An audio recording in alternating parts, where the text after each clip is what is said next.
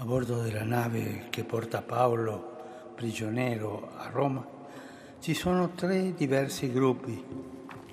Il più potente è composto dai soldati sottoposti al centurione.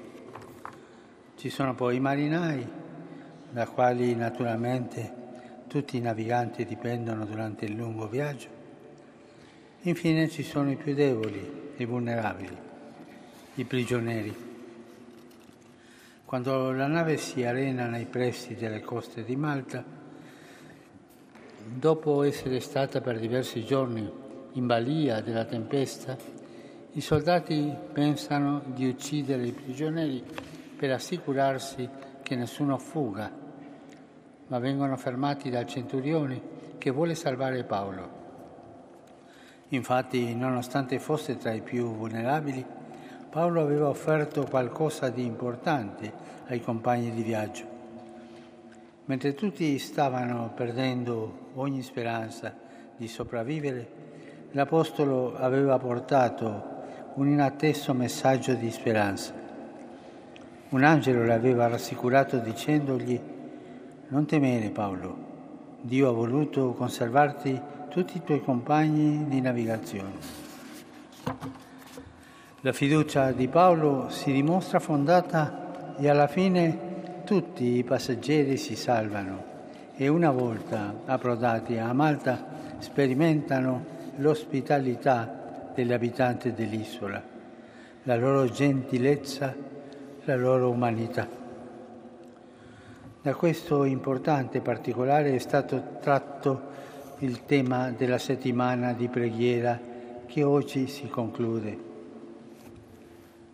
Cari fratelli e sorelle, questa narrazione degli atti degli Apostoli parla anche al nostro viaggio ecumenico, diretto verso quell'unità che Dio ardentemente desidera. In primo luogo ci dice che quanti sono deboli e vulnerabili, quanti hanno materialmente poco da offrire ma fondano in Dio la propria ricchezza, possono dare messaggi preziosi per il bene di tutti.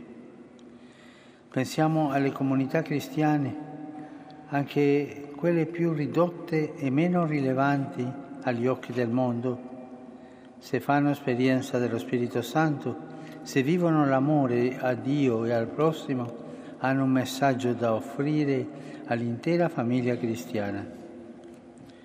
Pensiamo alle comunità cristiane emarginate e perseguitate come nel racconto del naufragio di Paolo, sono spesso i più deboli a portare il messaggio di salvezza più importante, perché a Dio è piaciuto così salvarci non con la forza del mondo, ma con la debolezza della croce.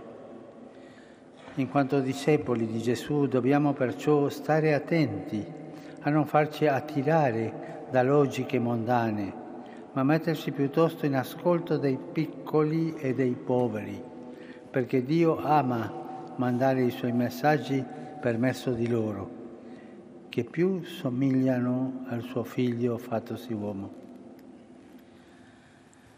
Il racconto degli atti ci ricorda un secondo aspetto, la priorità di Dio e la salvezza di tutti. Come dice l'angelo a Paolo, Dio ha voluto conservarti tutti i tuoi compagni di navigazione. È il punto su cui Paolo insiste. Anche noi abbiamo bisogno di ripetercelo.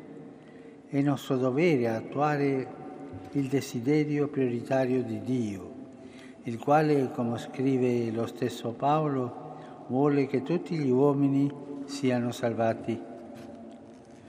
È un invito a non dedicarsi esclusivamente alle nostre comunità, ma ad aprirsi al bene di tutti, allo sguardo universale di Dio, che si è incarnato per abbracciare l'intero genere umano ed è morto e risorto per la salvezza di tutte.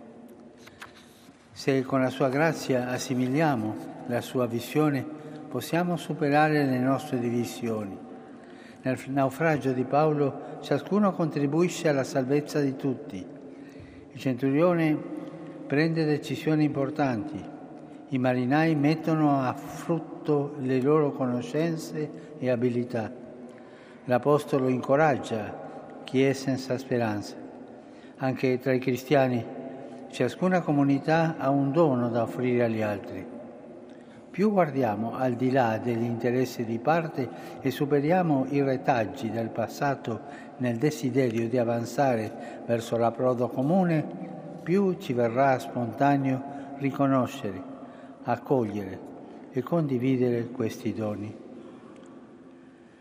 E veniamo a un terzo aspetto che è stato al centro di questa settimana di preghiera, l'ospitalità. San Luca nell'ultimo capitolo degli Atti degli Apostoli dice a proposito degli abitanti di Malta, ci trattarono con gentilezza oppure con rara umanità. Il fuoco acceso sulla riva per scaldare i naufragi è un buon simbolo del calore umano che inaspettatamente li circonda. Anche il governatore dell'isola si dimostra accogliente e ospitale con Paolo, che ricambia guarendo suo padre e, ta- e poi tanti altri malati. Infine, quando l'Apostolo e quelli che erano con lui partirono verso l'Italia, i maltesi lo rifornirono generosamente di provviste. Da questa settimana di preghiera vorremmo imparare ad essere più ospitali, prima di tutto tra di noi cristiani, anche tra i fratelli di diverse confessioni. L'ospitalità appartiene alla tradizione delle comunità e delle famiglie cristiane. I nostri vecchi ci hanno insegnato con l'esempio che alla tavola di una casa cristiana c'è sempre un piatto di minestra per l'amico di passaggio o il bisognoso che bussa. E nei monasteri l'ospite è trattato con grande riguardo, come fosse Cristo. Non perdiamo, anzi ravviviamo queste usanze che sanno di Vangelo. Cari fratelli e sorelle, con questi sentimenti rivolgo i miei cordiali e fraterni saluti a Sua Eminenza, il Metropolita Gennadios, rappresentante del Patriarcato Ecumenico, a Sua Grazia Jan Ernest, rappresentante personale a Roma dell'Arcivescovo di Canterbury, e a tutti i rappresentanti delle diverse chiese e comunità ecclesiali qui convenuti. Saluto anche gli studenti dell'Ecumenical Institute of Bose, in visita a Roma per approfondire la loro conoscenza della Chiesa Cattolica, e i giovani ortodossi e ortodossi orientali che studiano qui con una borsa di studio del Comitato di collaborazione culturale con le Chiese ortodosse operante presso il Pontificio Consiglio per la promozione dell'unità dei cristiani, che saluto e ringrazio. Insieme, senza mai stancarci, continuiamo a pregare per invocare da Dio il dono della piena unità tra noi.